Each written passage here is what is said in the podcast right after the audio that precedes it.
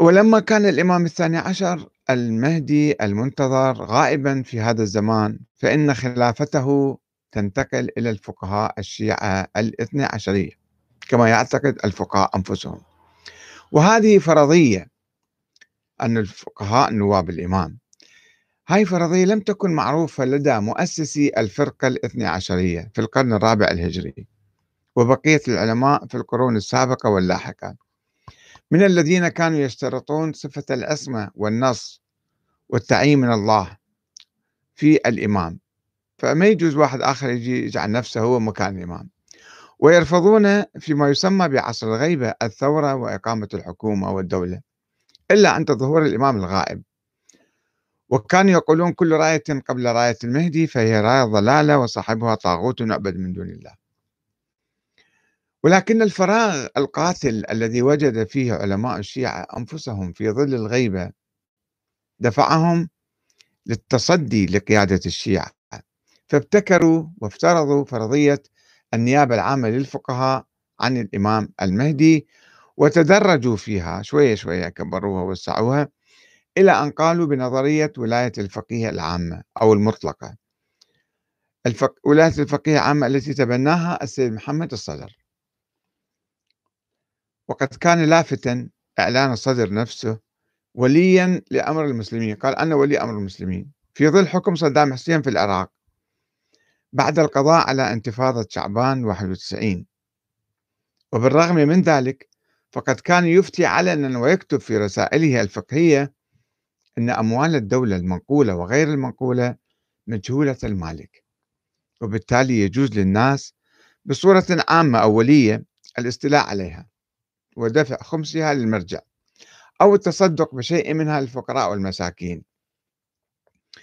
ولكنه كان يؤكد بحكم ثانوي كان يؤكد في ظل حكم صدام بأنه لا يأذن بسرقة الأموال من الدولة العراقية أو حيازتها بصورة غير شرعية. هو ما يأذن وإلا أساسا هي مباحة ولكن هو بحكم ثانوي ما كان يؤمن ما كان يأذن.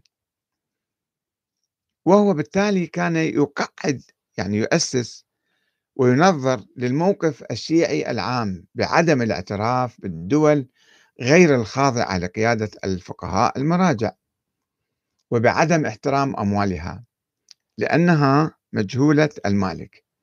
ما عنده صاحب ويستثني من ذلك حالات معينة حيث يربط التصرف بأموال الدولة مجهولة المالك بإذن ولي أمر المسلمين الحاكم الشرعي نائب الإمام المهدي الذي كان يرى تجسيده في شخصه هو كان يعتبر نفسه كذلك.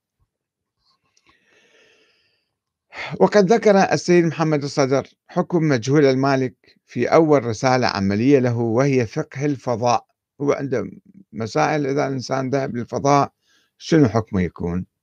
هذا الكتاب آه، طبع عام 1990 وأيضا ذكر ذلك مجهول. المالك في كتاب فقه الطب وكذلك في كتاب الصراط المستق... القويم وفي الرسالة العملية منهاج الصالحين. الجزء الثالث ملحق الموضوعات الحديثة أحكام المصارف.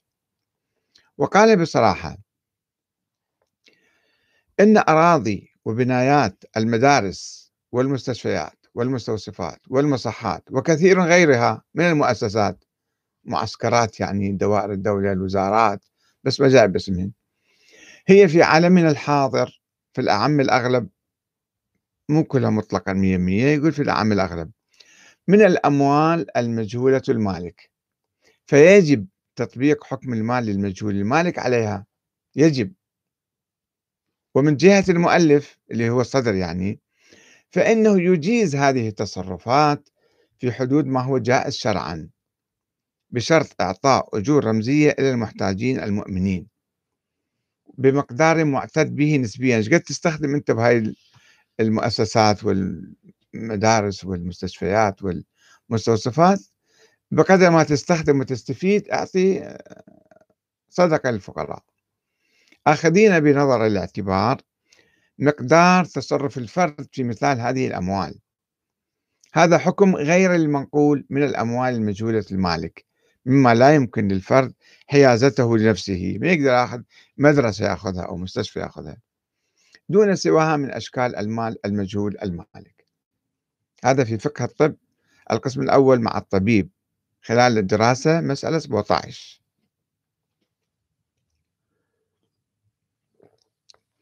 وقال أيضا ما نصه العمل في الأماكن ذات صفة المال المجهول المالك وهي المؤسسات الحكومية عموما.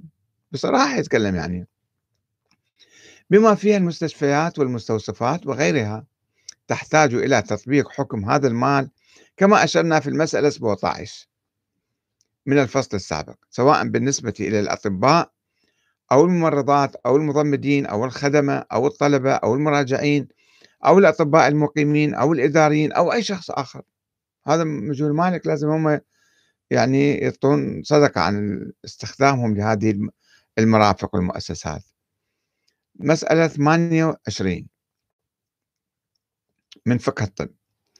وبالنسبة للأموال مجهولة المالك. هاي كانت الأموال غير المنقولة. هسه الآن نتحدث عن الأموال المنقولة. عفوا في اللحظة.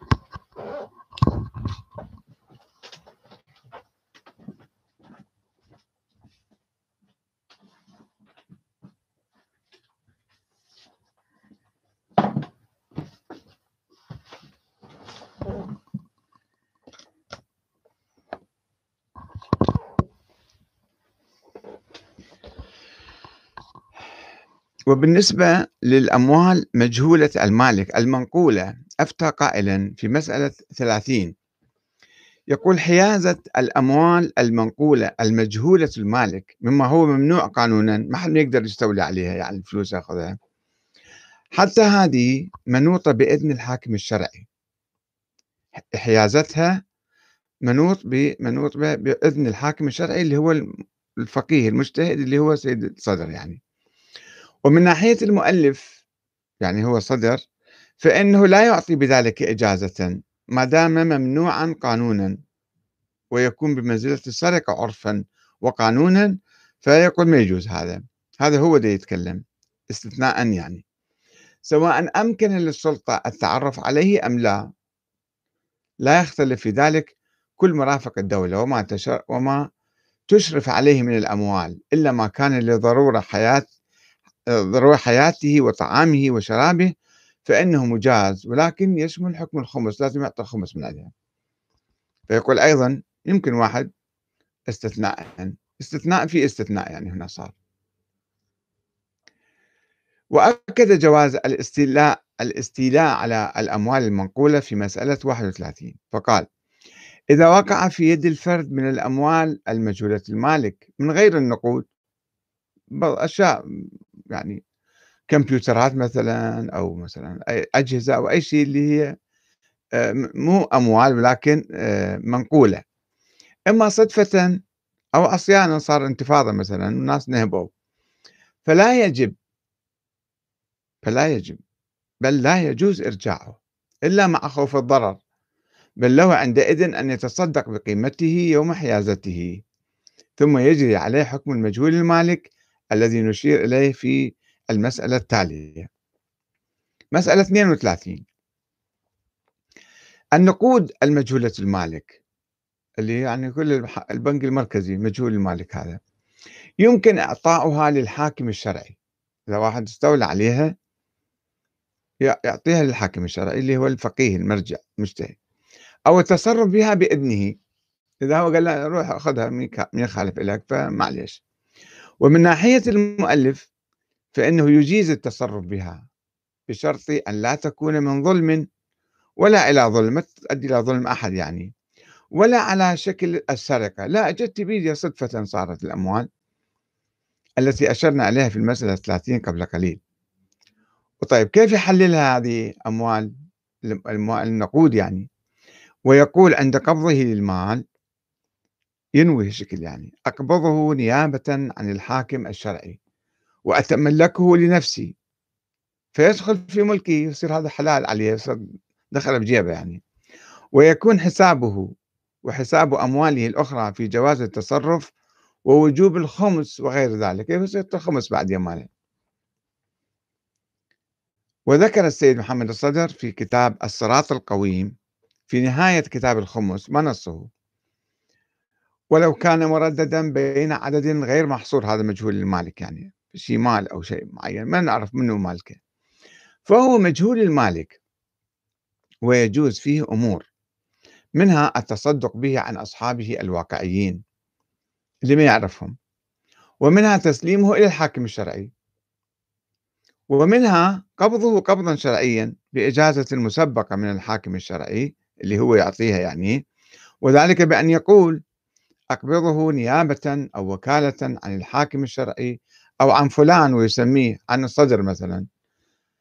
آه، ثم يقول أتملكه لنفسي وأتصدق به على نفسي وما جرى مجراه فإن فعل ذلك كان المال بحكم سائر أمواله المملوكة. والإجازة العامة موجودة من قبل هذا المذنب اللي هو محمد الصدر بشرط أن لا يكون من ظلم أو يؤول إلى ظلم. لا يختلف في ذلك سائر أشكال مجهول المالك ما لم يكن له شكل السرقة. هذا في الصراط القويم كتاب الخمس. وجاء في الرسالة العملية من من منهج الصالحين أو منهاج الصالحين. الجزء الثالث ملحق الموضوعات الحديثة أحكام المصارف.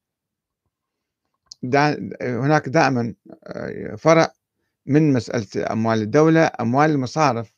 وقد فصل فيها سيد السيستاني أموال المصارف وكذلك محمد إسحاق الفياض آه، أموال المصارف الحكومية أو المشتركة أو الأهلية. يقول مسألة 1301 يوجد من قبلنا إذن عام في التصرف بمجهول المالك سواء مما يسحب من المصارف أو غيره كرواتب الموظفين وأجور العمال وغيرهما وذلك في مرحلتين. المرحلة الأولى أننا نشترط أن لا يكون المال المقبوض من ظلم ولا إلى ظلم ولا على حد السرقة لا إجا صدفة خلى الكارت مثلا بالماكينة مالت الفلوس ودرت عليه ملايين هذه مثلا يعني. يعني أنه لم يتم الحصول عليه بظلم ولا أنه يصرف في ظلم أو حرام ولا أنه من قبيل السرقة من مجهول المالك أو من الدولة فإن هذا خارج عن الإذن. وما اجتمعت وما اجتمعت فيه الشرائط الثلاثة فهو مأذون في حلال عليك يصير المرحلة الثانية أن يقول الفرد حين يقبض المال أقبضه نيابة أو وكالة. يقرأ الصيغة الشرعية يعني حتى يصير شرعي. أقبضه نيابة أو وكالة من الحاكم الشرعي. ويذكر اسمه صدر أو سيستاني أو أي واحد. كان, كان وأتملكه لنفسي. أنا أتملك المال لنفسي. فإذا قال ذلك أصبح المال ملكا له كأحد ممتلكاته. فإن كان لديه رأس سنتين للخمس صرف منه على مؤونته. فإن بقي منه باق في رأس السنة دفع خمسه. وإن لم يكن له رأس سنة وجب دفع الخمس فورا. وجاز تصرف الفرد في الباقي. انتهى. آه، وكان السيد محمد الصدر